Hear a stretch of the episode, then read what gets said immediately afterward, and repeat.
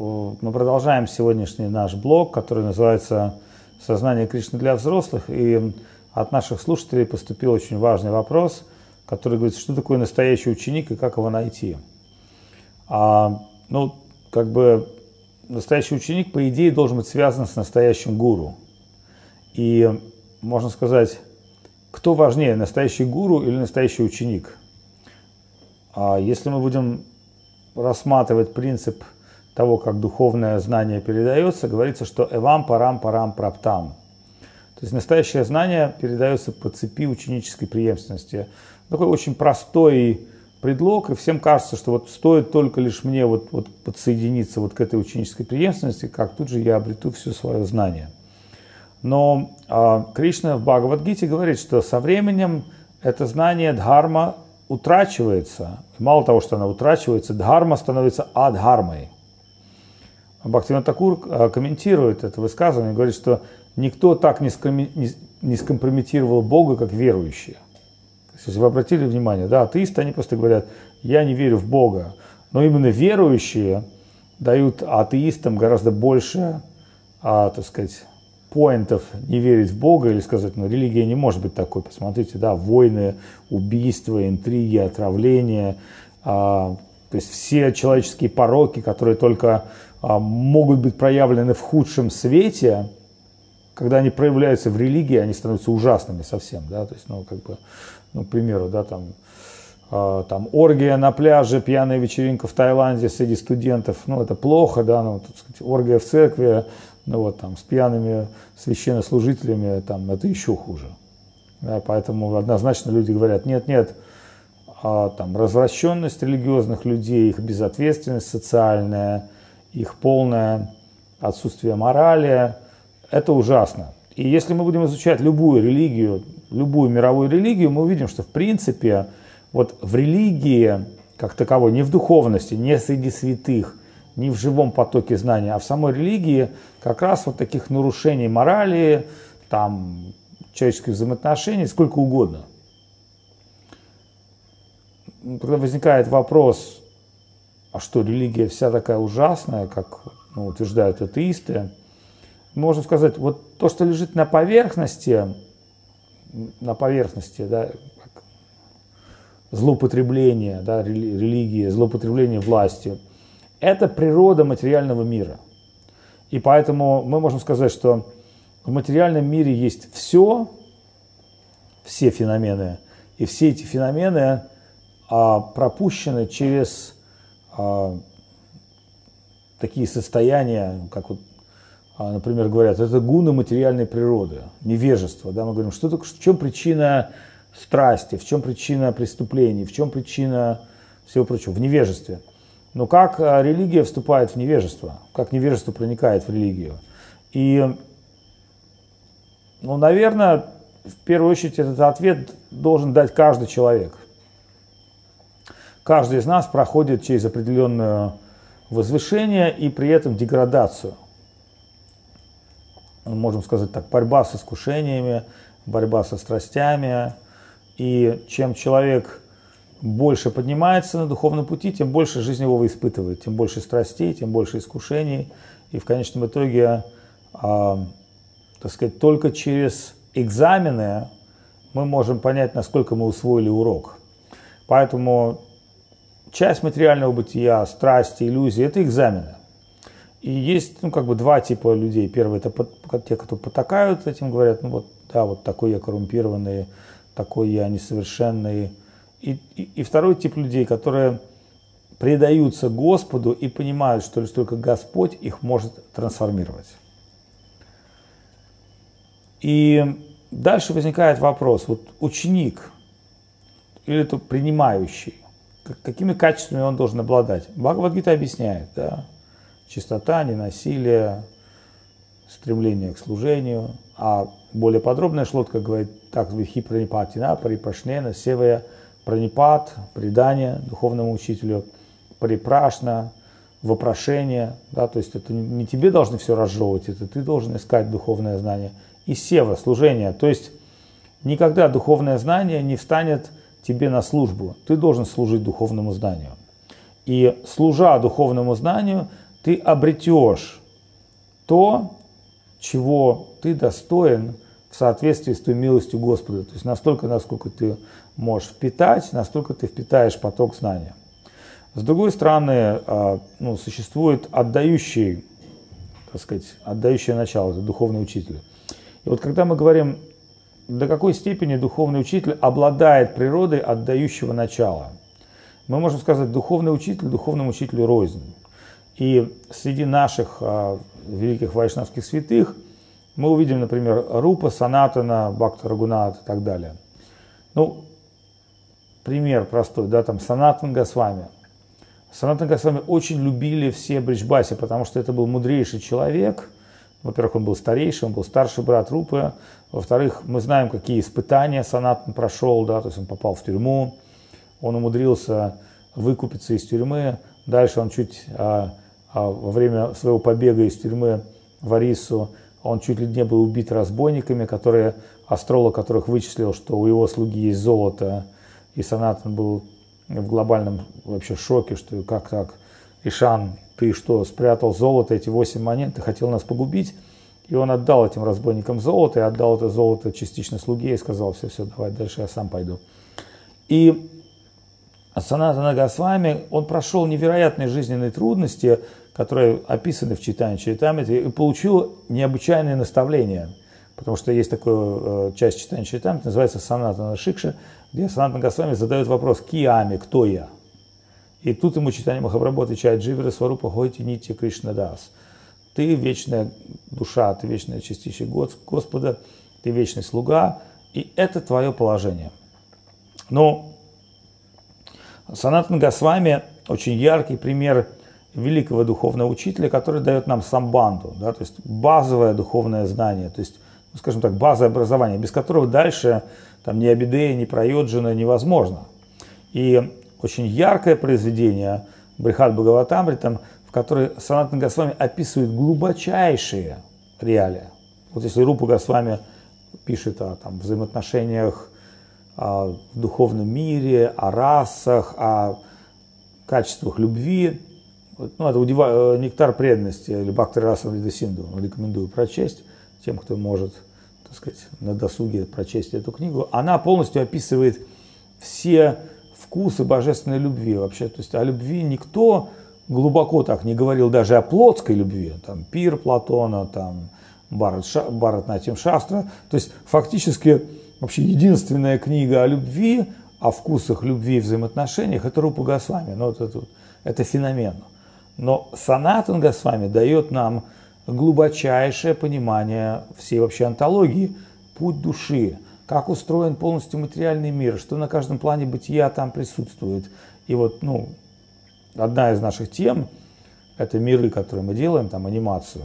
Там очень много Санатан Госвами каждому миру посвящает описание всего и очень мистическое описание, фактически невозможное, непостижимое для человека.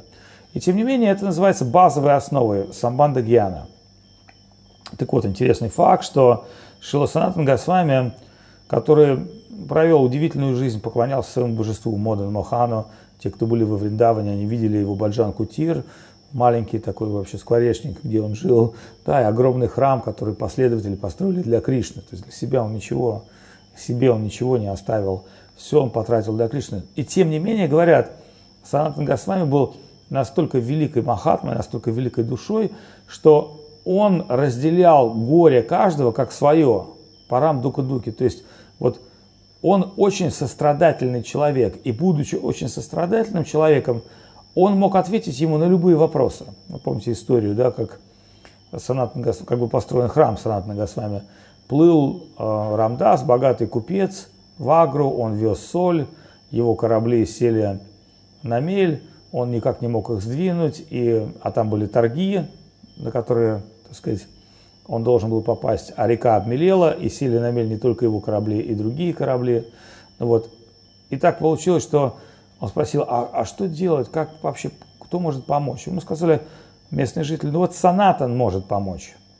И когда он пришел к Санатану Госвами и сказал, дорогой Садху, вот я в такой ужасной ситуации, у меня корабли сели на мель, там торги пройдут, а у меня там, ну, как у любого торговца, бизнесмена, кредиты и прочее, прочее. И Санат Госвами ему сказал, он сказал, что я, конечно, ничего тебе не могу помочь, но я могу тебе подсказать одну очень важную подсказку. Помолись моему божеству, Модану Хану, он обязательно не оставит тебя в беде. Да, то есть Санат Госвами сказал, ну ты жалкий материалист, что ты пришел ко мне к святому, ты должен мне задавать духовные вопросы, а тут, тут со своей солью ко мне лезешь, и вообще, кто я такой, чтобы твои... Не, он, он, он дал ему духовный вопрос, он сказал, лишь только Господь причина и следствие, и, и только Господь может разрулить все наши жизненные вопросы, помочь нам. Но, опять же, это был благочестивый человек, который по-моему, его звали Рамдас Капур, он искренне услышал слова Санатана, что очень важно, услышать, да, и он действительно провел какие-то поклонения, молитвы, и произошло чудо. Ну, какое чудо произошло? Тут же появился какой, какие-то темные грозовые тучи, ужасный ливень, дождь, огромное количество воды было пролито, вода в реке тут же поднялась, и естественно, естественным образом баржи смели-смели, и очень быстро он смог доехать до Агры и а, продал вот эту соль за какие-то невероятные деньги, судя по всему, конкурентов на рынке не было, они где-то там сели на барже в другом месте, и он был фактически единственным таким оптовым продавцом, и он там совершил ну, там, какую-то невероятную сделку и получил взамен на свою соль огромное количество там серебра и золота. Но потом он понял, что я получил все по милости Господа, и вот эти деньги, даже на которые я не рассчитывал, я должен совершить служение. То есть он, он, он почувствовал, что вот то, что мне было дано, было дано мне для служения. И поэтому очень важный вопрос, да, что мы хотим от Господа, а что Господь хочет от нас. Мы постоянно хотим от Господа что-то, да, но что Господь хочет от нас, чтобы мы делали что? И в чем наш долг? И вот в этой связи можно сказать так, что Санат Госвами, он олицетворение такого великого духовного учителя, но при этом мы можем сказать, что у Саната Госвами можно было спросить любые жизненные вопросы. И тем не менее, тем не менее, главное положение Санатна Госвами как духовного учителя, это его а, не просто духовная мудрость, а то базовое духовное знание очень важное. Потому что без базы, без, без, без фундамента ничего невозможно понять. Тот великий духовный фундамент, который Санат Госвами нам дает в форме Брихат Бхагаватамриты и э, других своих наставлений книг. Брихат Бхагаватамриты одна из наиболее известных, одно из наиболее известных произведений Санатна Госвами. И поэтому мы можем сказать, что духовные учителя бывают разные. Вот ну, если сказать о нашей преемственности, мы знаем, что Шилашитар Махарадж, он был таким затворником, по сути дела. Он, он всегда, даже когда его хотели послать проповедовать на Запад, Шиткар Махарадж отказался. Он сказал, я могу философски говорить, но я не склонен к, к смешиванию с людьми. Ну, то есть для меня вот идти там в общество людей крайне сложно, потому что у них свои, так сказать, пороки, свои привычки, а нужно понимать такую вещь. Когда мы выходим в мир, мы вынуждены вступить в компромисс, потому что чем больше идея массовая, тем больше мы вступаем в компромисс с людьми. Да? Ну, мы говорим, там, вот, там, ну, люди хотят курить. Ну, Хорошо, пускай курица за, за, за, за воротами.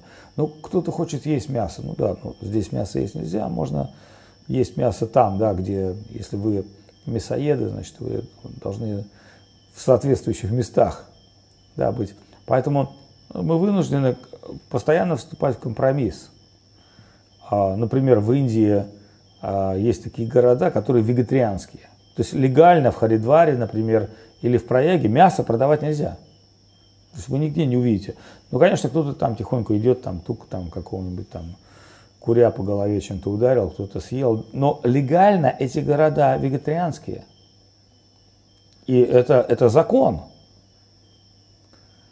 Вы можете сказать, это, это, это единственное несколько, может, городов в мире, где легальное законодательство говорит, что в этом городе запрещено не только убивать животных, а принимать в пищу их плоть.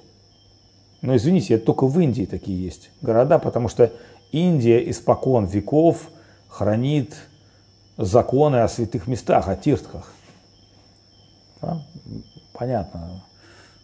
Весь остальной мир, он находится на уровне компромисса.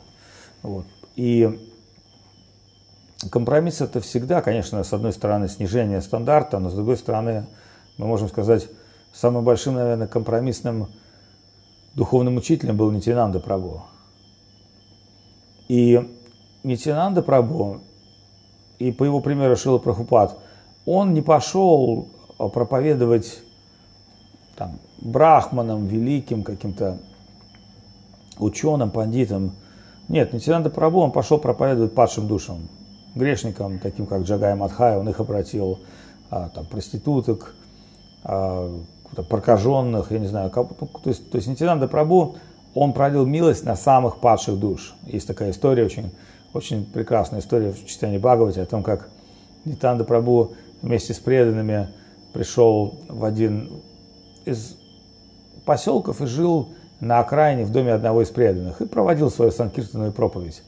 Но поскольку Нитянанда Прабу был удивительной личностью и вы, выглядел очень, так сказать, неформатно, у него было на руках золотые кольца, как у как у рэпера, и тут, и там, и он был весь обвешен голдовыми цепочками, там, какими-то бриллиантами, ну, невероятно, и был невероятного вида, в одной руке он держал божество Йога Майя, в другой Маха Майя, это были как бы его две жены, с другой стороны он был как бы таким аватхутом саньяси, то есть никто не понимал, кто это такой, почему он носит на себе столько много украшений, и при этом говорят, что он отреченная душа.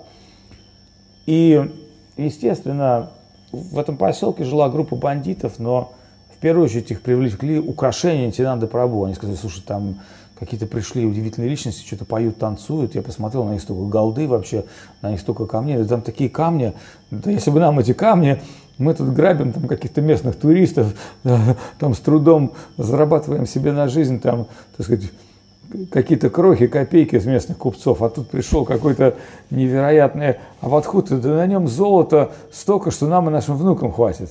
Давайте выслеживать давайте грабанем.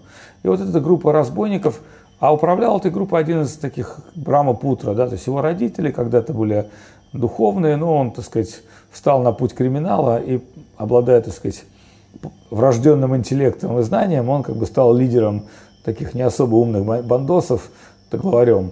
И вот. Ну и они стали разрабатывать план ограбления. Ну и понятно, первую ночь они, так сказать, заснули. Там стали поклоняться матери Кали, выпили вина, короче, проспали. На вторую ночь они сказали, ну мы точно, как сказать, мы плохо поклонялись матери Кали, поэтому она не дала нам успеха. Мы вот должны хорошенько, с любовью повторить, поклониться матери Кали, принести ей все жертвы, как положено. И тогда удовлетворенная мать даст нам удачную охоту, да.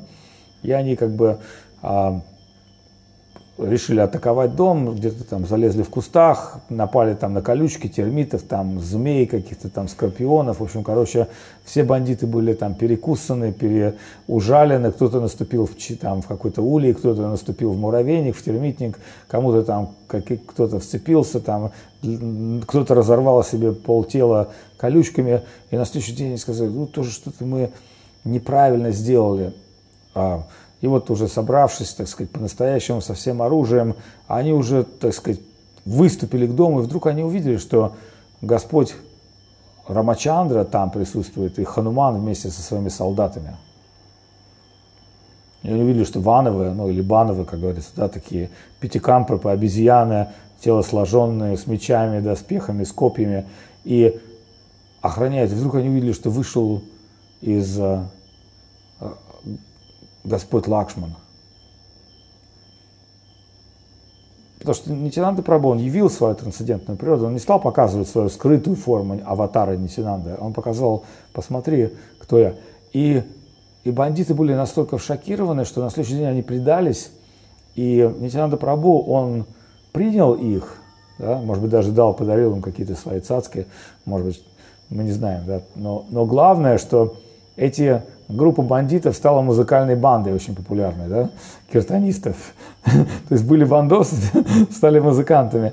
И так они прошли через все селения и стали великими вайшнавскими святыми, а Брахман, он стал гуру, он стал проповедником.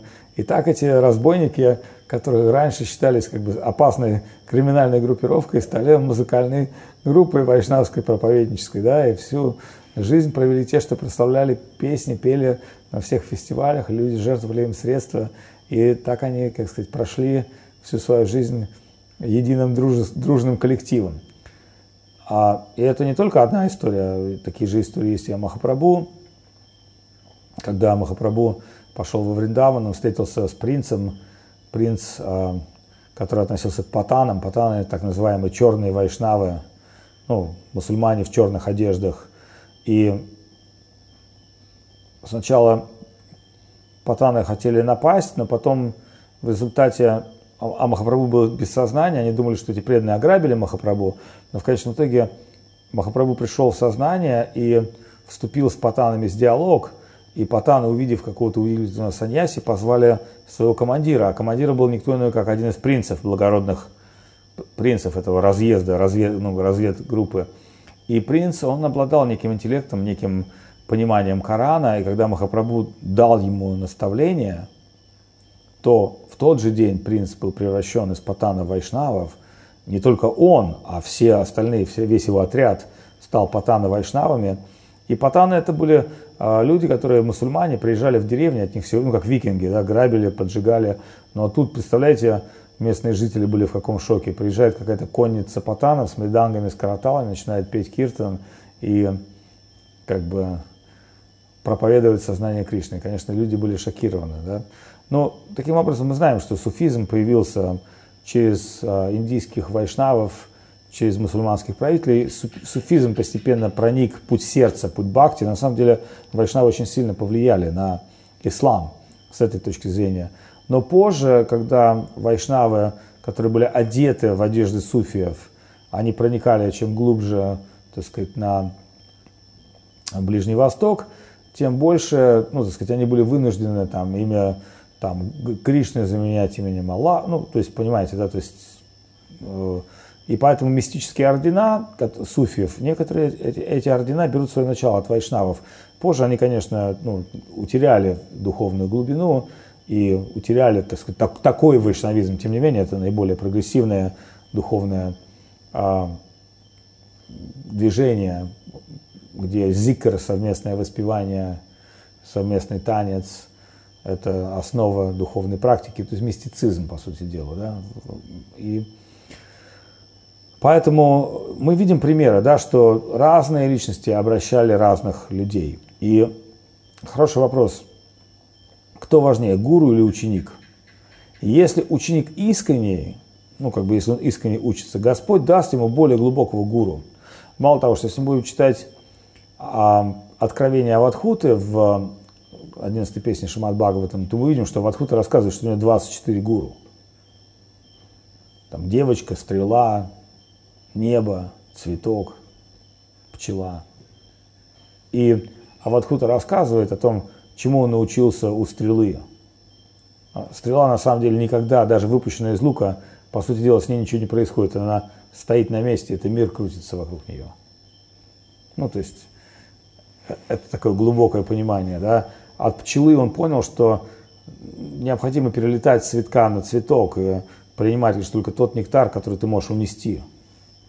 Да, поэтому нельзя скапливать слишком много богатства. Ну, вот. Ну, богатство это некая, ну, скажем так, это некая энергия, да, то есть, которая она нужна. То есть мы не можем сказать, что там без денег мы можем построить храм или там без денег мы можем купить себе еду.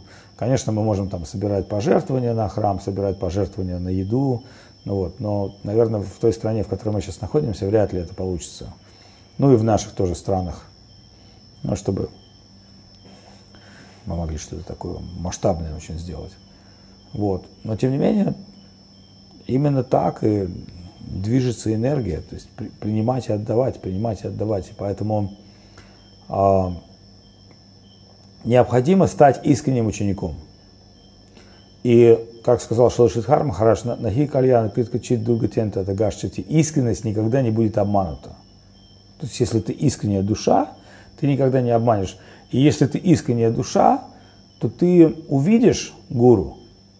Ну, ты увидишь даже в несовершенном гуру, как в пчеле Авадхут увидел гуру, да, то есть а, поэтому придя, если ты привести, а как это в нашей миссии понимать, вот там есть Авадут Махарадж, есть Мадхусудан Махарадж, есть там Ачарья Махарадж, есть Госвами Махарадж, есть Шидхара Махарадж, есть Гавинда Махарадж.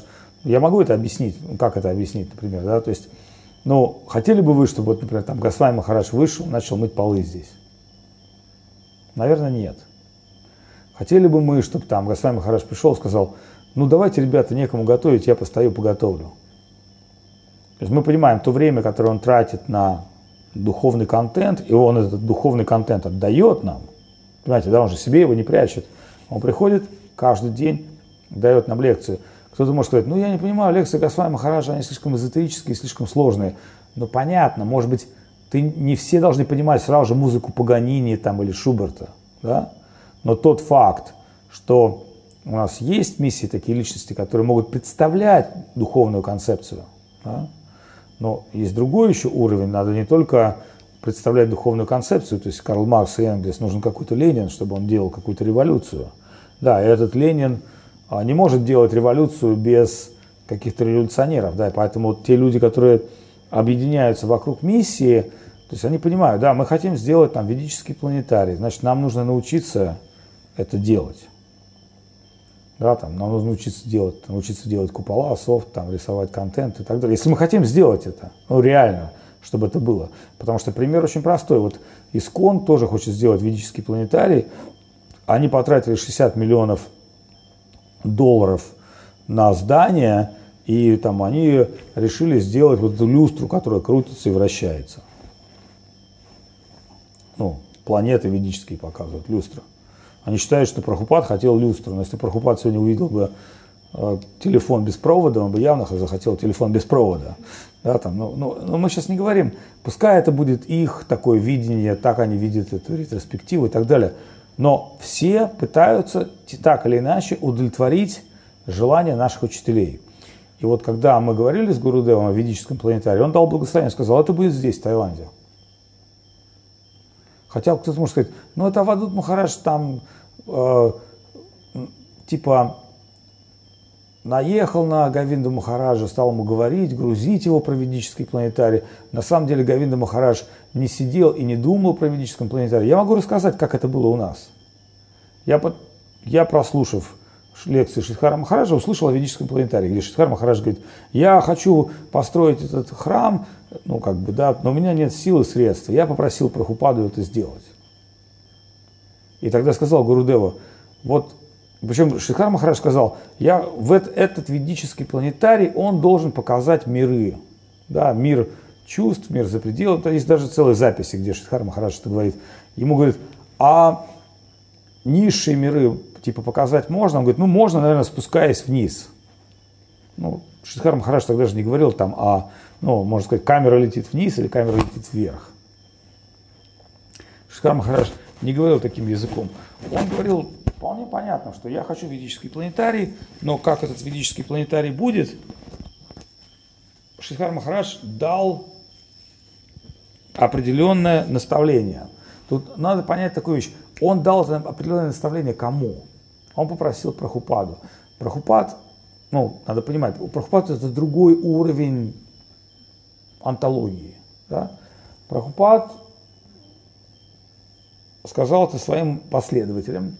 Последователи поняли, ну надо мерить Вселенную, сколько там от горы Меру, там, сколько там Йоджин туда, ведь Шимат Бхагаватам там написано, да, там, там есть столько-то ящериц, столько-то там, в Шимат Бхагаватам это описано, есть то-то, то-то есть вот Вселенная, вот у нее 10 оболочек, вот там планеты так, вот. Но Шидхар Махарадж, он, например, не хотел вступать с учеными в войну. Потому что вот сейчас я смотрю, что там а, теория плоской Земли, прямо огромное количество людей говорят, что нифига, вот мы работали в НАСА, там все фуфло, вот Земля плоская, да, там, и вот так она плоская потому-то и потому-то и потому-то. То есть вы знаете, да, что были две вообще концепции в, в астрологии. Это гелиоцентрическая и геоцентрическая. То есть в геоцентрической концепции считается, что Земля является центром, все остальное вращается вокруг Земли. А в гелиоцентрической концепции считается, что Солнце является главным, все вращается вокруг Солнца. Ну, по-русски это говорится, то же самое, только вид сбоку. Потому что обе эти концепции имеют право на жизнь. Ну, только вид сбоку, да, то есть ну, вот мы можем сказать, то есть если задать вопрос, а что, а, как, а, а что есть истина? Истина то, что все вращается. И даже мы с вами вращаемся, да, то есть, поэтому кто-то скажет, земля плоская или земля круглая? Вот я читаю, например, там какие-то труды немецких ученых, которые, так сказать, так прошлись по космологии, по ведической, по буддийской. Ну вот. Я могу сказать, вот читая труды немецких ученых фашистской Германии, которые у меня есть в доступе, я вижу так, что они проделали колоссальную работу. Ну, во-первых, они цитируют санскритские писания, они выучили санскрит, они прочитали кучу пуран. Немцы пишут, что типа сами индусы, они путаются в своей космологии. Ничего подобного, индусы в космологии не путаются. Это просто вы не до конца ее понимаете. Ну, то есть, потому что вы не до конца понимаете, откуда можно рассматривать. Там, например, они рассматривают три океана, как водный, там, воздушный и звездный. Ну, окей, это одна из точек зрения. Да, то, есть, то есть есть океан Гарба, Кармель и Такша, а есть океан такой, такой и секой. Ну, как бы это, это, по сути дела, просто разные подходы к мировоззрению, потому что по-разному можно э, ну, эти темы, ну, океаны можно по-разному, можно сказать, космический океан, да, можно сказать, воздушный океан, можно сказать, водный океан на Земле, и все это будет правда. Как мы относимся к космическому океану, как мы относимся к океану воды, и как мы относимся... И, и еще такой момент. В космосе, который можно назвать космический океан, мы можем сказать, ну, как космический океан, мы как бы можем сказать космическое небо, а с другой стороны, более детально мы можем сказать, это океан, который находится внизу Вселенной. То есть Вселенная с ведической точки зрения заполнена водой. Ну, так или иначе, а, ну, вот то, что, тот опыт, который я, например, получил, когда мы делали космосимулятор, я сказал а, ребятам, вот северная полярная звезда, это дроволока, посмотри-ка на симуляторе. Веды говорят, что вокруг нее все вращается. И они посмотрели и сказали, да, вот космический симулятор показывает, что все вращается вокруг вот этой полярной звезды. Поэтому полярная звезда это была неизменной точкой для навигации, потому что она не вращается а вокруг нее все вращается. То есть древние знали, что полярная звезда – это определенный ориентир. Но древние также многие другие вещи знали. Понимаете, тут не стоит вопрос понимания ведической вселенной, а на уровне, там, скажем так, ну, какого-то там ученого-материалиста или нач начального практикующего. Ну, понимаете, да, это как сказать, ну давайте возьмем трехлетнего ребенка и опишем ему наш город. Невозможно, невозможно. Или, например, ну давайте возьмем слепого и покажем ему вот э, со Останкинской башни Москву. Тоже невозможно. Поэтому мы можем сказать, в определенной степени понимание мироздания открывается человеку на уровне его духовной реализации. И поэтому, например, мы понимаем, что в ведической астрологии это же не были гадалки. А когда я выйду замуж, сколько у меня будет детей? Сейчас я посмотрю. Ну, понимаете, да, то есть я думаю, что ведические астрологи это куча гадалок, бабок, которые сидят там и где-то гадают, да. Ну вот. Но когда я начинаю спрашивать известных ведических астрологов о духовных метафизических вопросах, они зависают – то есть я, я искал бы консультанта, который бы мне рассказал про миры, но нифига. Приходится допетривать самим. Как это выглядит, как это нарисовать. Но, но Господь посылает референс. Вот я там читаю, смотрю какие-то картинки, там, бам, референс. Ага, вот так должна выглядеть эта Вселенная. Ага, вот так должно это выглядеть. Вот так, то есть на самом деле это все есть. И даже художники, которые это нарисовали, они не знают, что они нарисовали. Ну, потому что человек интуитивно рисует. Понимаешь, да, не все художники рисуют осознанно, а некоторые рисуют интуитивно. И вот, когда мы говорим с вами о всех этих планах бытия, когда мы говорим о всех этих мирах, о том, как устроен мир, а, мы можем сказать так, что Господь нам открывает, как Господь сам говорит в Бхагавадгите, я открываю тебя по мере того, насколько ты предаешься мне.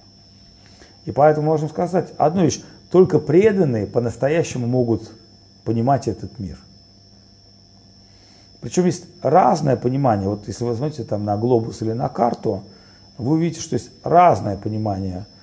Например, да, там есть там географический глобус, глобус национальности, глобус болезней, глобус там рас, глобус там моды, да, разные карты можно, можно разную дату, разную информацию нанести по-разному. И, кстати, о птичках. А недавно ученые японские получили грант за то, что правильно нарисовали Землю. Вот посмотрите, японский погуглите, японский глобус там, японская, то есть вот, потому что они догадались, умудрились и посчитали, ну, они посчитали, понимаете, да, вот, а, причем это вот не проблема японских ученых. Мы когда делали купола Кока-Кола, мы не могли разложить на, на этом шарике какие-то несчастные а, вот эти от мячика элементы. Они не совпадали. Понимаете, тупо на мячике элементы не могли разложить.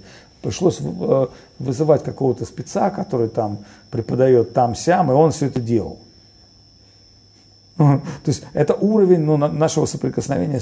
И вот, а вот разложить правильно землю на, на карте, вроде бы как, вот эти японские ученые, они вроде бы как это сделали более совершенно, чем остальные. И когда ты смотришь на этот японский глобус карта, там немножко все по-другому выглядит. И размеры, и масштабы, и все остальное. Поэтому такой ученый Бой Бойман, который был ведущим физиком а, НАСА, а перед смертью дал несколько интервью, очень, посмотрите, очень прикольных интервью.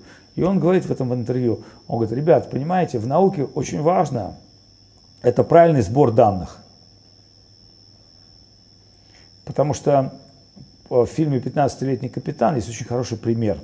Был такой опытный моряк Негоро, который под компас подложил магнитик, металл.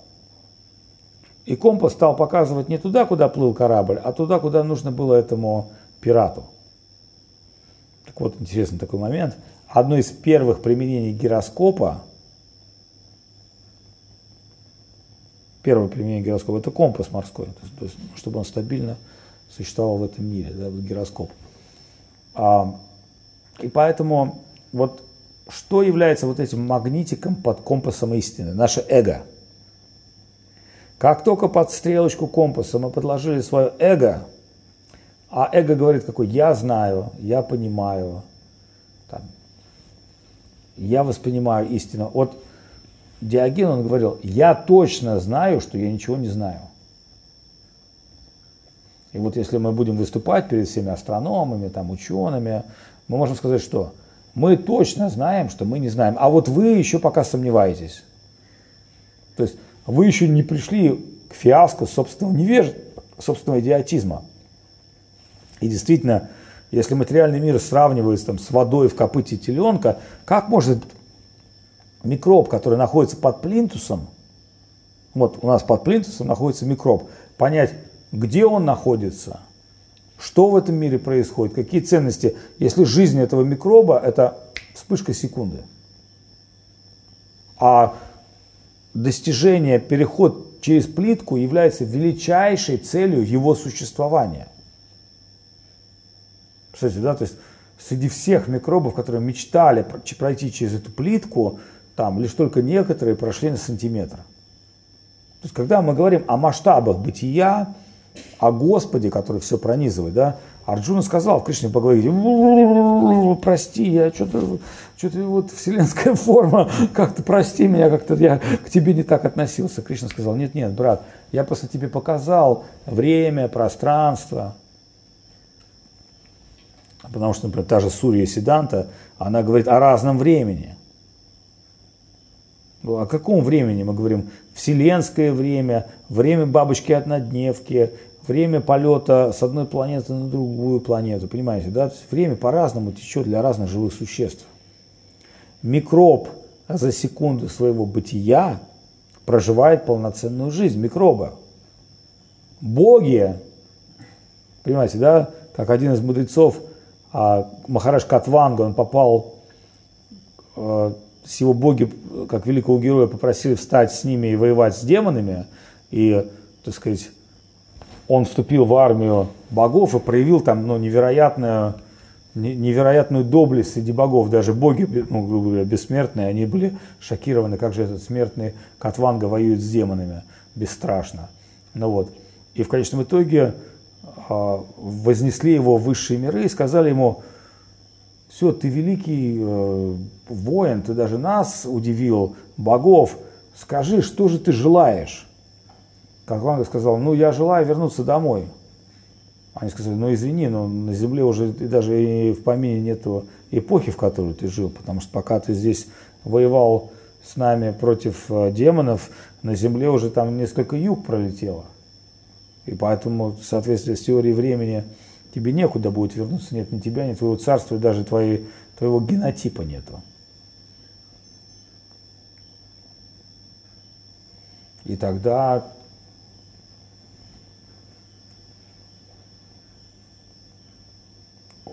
И тогда Махараш Катванга сказал, ну тогда, когда вы, они сказали, мало того, что ты вернемся домой, твоя жизнь, вот все, секунды, ты проживешь всего одну секунду. Я сказал, тогда сделайте так, верните меня домой, но сделайте так, чтобы я вот в эту секунду Потому что вы же боги, вы управляете там вожделениями, нижними чакрами, там энергиями, ветром, воздухом, там, ну чем только вы не управляете. Сделайте так, чтобы меня это не беспокоило ничего, э, никакие чувства меня не беспокоили, чтобы в этот момент я сконцентрировался только на Господе. И они сказали, окей. И дали ему такое благословение. И Господь Катва, и Махараш Катванга за одну секунду достиг просветления. Но все, все говорят, а могу я так, как Махараш Катванга, можно мне так же, да? Но извините, друзья, он пожертвовал собой в войне с демонами. То есть он показал невероятный героизм. Боги перед ним преклонились. Вот. Вот такая радостная э, тема, поэтому осознать Вселенную, как она устроена до конца крайне трудно. Мы можем лишь только иметь какие-то определенные э, сравнительные категории. Ну, там, если мы сравниваем там лотос, который растет из пупка вишню, но как бы понятно, что это не тот лотос, который там растет в кустах. Да? И если мы говорим, если Кришна говорит, подобно нити я пронизываю как бусы все планы бытия, понятно, что этот лотос, а все эти планы бытия круглые, законченные сферы. Но опять же, в этих круглых законченных сферах могут быть какие-то другие законченные формы. И когда мы говорим, а все-таки Земля круглая или квадратная? Может быть, как сфера бытия, она круглая, а какие-то части ее плоские. Вот, например, сейчас мы сидим, мы ну, в плоскости смотрим, да? Ну вот, то есть есть какие-то плоскости. Ну вот, и поэтому, когда мы говорим, а как совместить плоское и круглое? Ну, мы можем сказать, что на круглом часть, безусловно, будет плоская в определенной степени. В этой связи а, я бы не спешил каким-то выводом. Ну, понимаете, да, как сказал Бой Бойман, который дал интервью для нас, так вот, ну что он, в чем интервью, в чем фишка его была. Он сказал, ребята, есть законы физики, но я сейчас покажу вам, что они не работают. Они могут работать в каких-то стандартных ситуациях. Ну, например, там, почему там береза крутится в эту сторону. И он сказал, вот кусок пластика, вот смотрите, в эту сторону я пью, он вращается, а в эту сторону чу, он повернулся два раза и встал. Вот объясните мне. Вот здесь вращается, здесь не вращается. Вот в медной трубке падает шарик, и падает он на несколько секунд дольше. Вот объясните мне. И он говорит, вот я как, не просто как какой-то там, я не знаю, там, неофит. Он говорит, я как ведущий физик НАСА с этим парюсь. То есть я понимаю, что э, у нас есть какая-то точка зрения на какие-то, ну, очень объективные законы природы, но это вовсе не значит, что эти законы природы именно так и работают в каких-то других обстоятельствах. И вот понять, как эти законы природы работают, в каких обстоятельствах, ну, например, там, ну, еще такой вопрос, вот откуда Никола Тесла цеплял свои знания? Ну, там, говорят, что Никола Тесла был какой-то резонатор, маленькая коробочка, которую он мог прислонить к а, раме небоскреба, и небоскреб бы разрушился. Ну, понятно, потому что в резонанс, если войти, какой-то антирезонанс, то может разрушиться все что угодно. Вот солдаты идут не в ногу, в ногу по мосту, и этот резонанс может разрушить мост. То есть речь идет о том, что мы элементарно невежественны в отношении этого мира. Элементарно невежественны. Но наше невежество не в том, что мы не врубаемся, как мир устроен, потому что мы открываем микросхемы, там, программирование, какие-то технологии, а мы, наше невежество не в этом, а что вот это маленькое знание закрывает в наших сердцах большое знание. Вот интересно такой есть такой некий индус, которого зовут Садгуру в интернете, и он там какой то типа всех, всех причесывает. Я с ним лично встречался, а у меня о нем очень плохое впечатление. Я считаю, что он спекулянт. Ну, и он очень негативно отзывался о ведической культуре, хотя, ну, когда я с ним разговаривал. Хотя я хотел сказать, ну, а зачем тогда ты ведическую бороду, индийскую одежду одел? Ну, надо было одеть галстук, костюм, но ты бы в этом галстуке, в костюме был бы еще бы одним индусом. А так ты с бородой, там, вот, как гуру выступаешь. Значит, идея гуру тебе нравится, а твоя культура, из которой эта идея пришла, она, она же пришла не просто так, да? Кришна говорит, я это гуру. И вот поэтому эти спекулянты, которые своим интеллектом отрицают веды, своим интеллектом отрицают знания – Ученые, ведь мы же не обвиняем ученых за то, что они ученые. Мы говорим, ребята, ну прекрасно, вы разобрались в чем-то, но дает ли это вам право отменить, например, Бога? Он говорит, реальность и вера – это разные вещи. Но вера должна быть реальностью. Вера не может быть нереальностью. Мы можем сказать, есть там вера, это, знаете, там как там зрение возвращается к человеку, или он начинает трезветь. Когда он пьяный, он ничего не понимает, да, даже если он там садится за руль и едет на машине. Но когда он постепенно начинает трезветь, он начинает видеть вещи такими, какими они есть. То есть поэтому мы, мы понимаем, что есть там материалистическая вера, есть поверхностная вера, есть трансцендентная вера. Ну, то есть понятно, там ребенок читает Шимат Бхагаватам и деяния Кришны – Понимаете, да? И, и мудрец читает деяния Кришны и Шимат Бхагавата. А разница есть какая-то? А поверхностный какой-то материалист говорит, да, это, это, это Шимат Бхагавата, какие-то демоны, какой-то Кришна, какие-то боги. Вообще, что за бред? Мы живем в современном мире. Очень хороший есть такой отрывок в интернете, где э, во время там, революции 17 года агитаторы, коммунисты, вот сидит такая комиссарша, девушка молодая в зале и читает лекцию по научному на, там, атеизму. И там сидят солдаты какие-то с ружьями, там, ну там в лаптях, ну понятно, да. И один какой-то сельский там, он говорит, вопросы есть, товарищи? Он поднимает руку, говорит, у меня есть. Она говорит, задавайте, товарищ. Он говорит, а ты можешь мне объяснить, почему вот Коза ходит вот такими, какает вот такими кругляшками. а корова лепешками. Она говорит, я не, я не знаю, товарищ, я же не биолог, там, я не врач. Почему так? Одни какают так, а другие какают так. А он ей говорит, так вот ты еще в говне не разобралась, а уже про Бога говоришь. Достаточно такой интересный момент. То есть ты только познаешь мир внешний с помощью своих чувств, но уже на основании своих выводов каких-то, да, там, ты понял, как работает фотосинтез или еще что-то понял, да, ну, элементарные какие-то материальные процессы, ты уже тут же, а твое эго, гордыня, делает вывод, нет, Бога нет, я все понимаю, я Бог.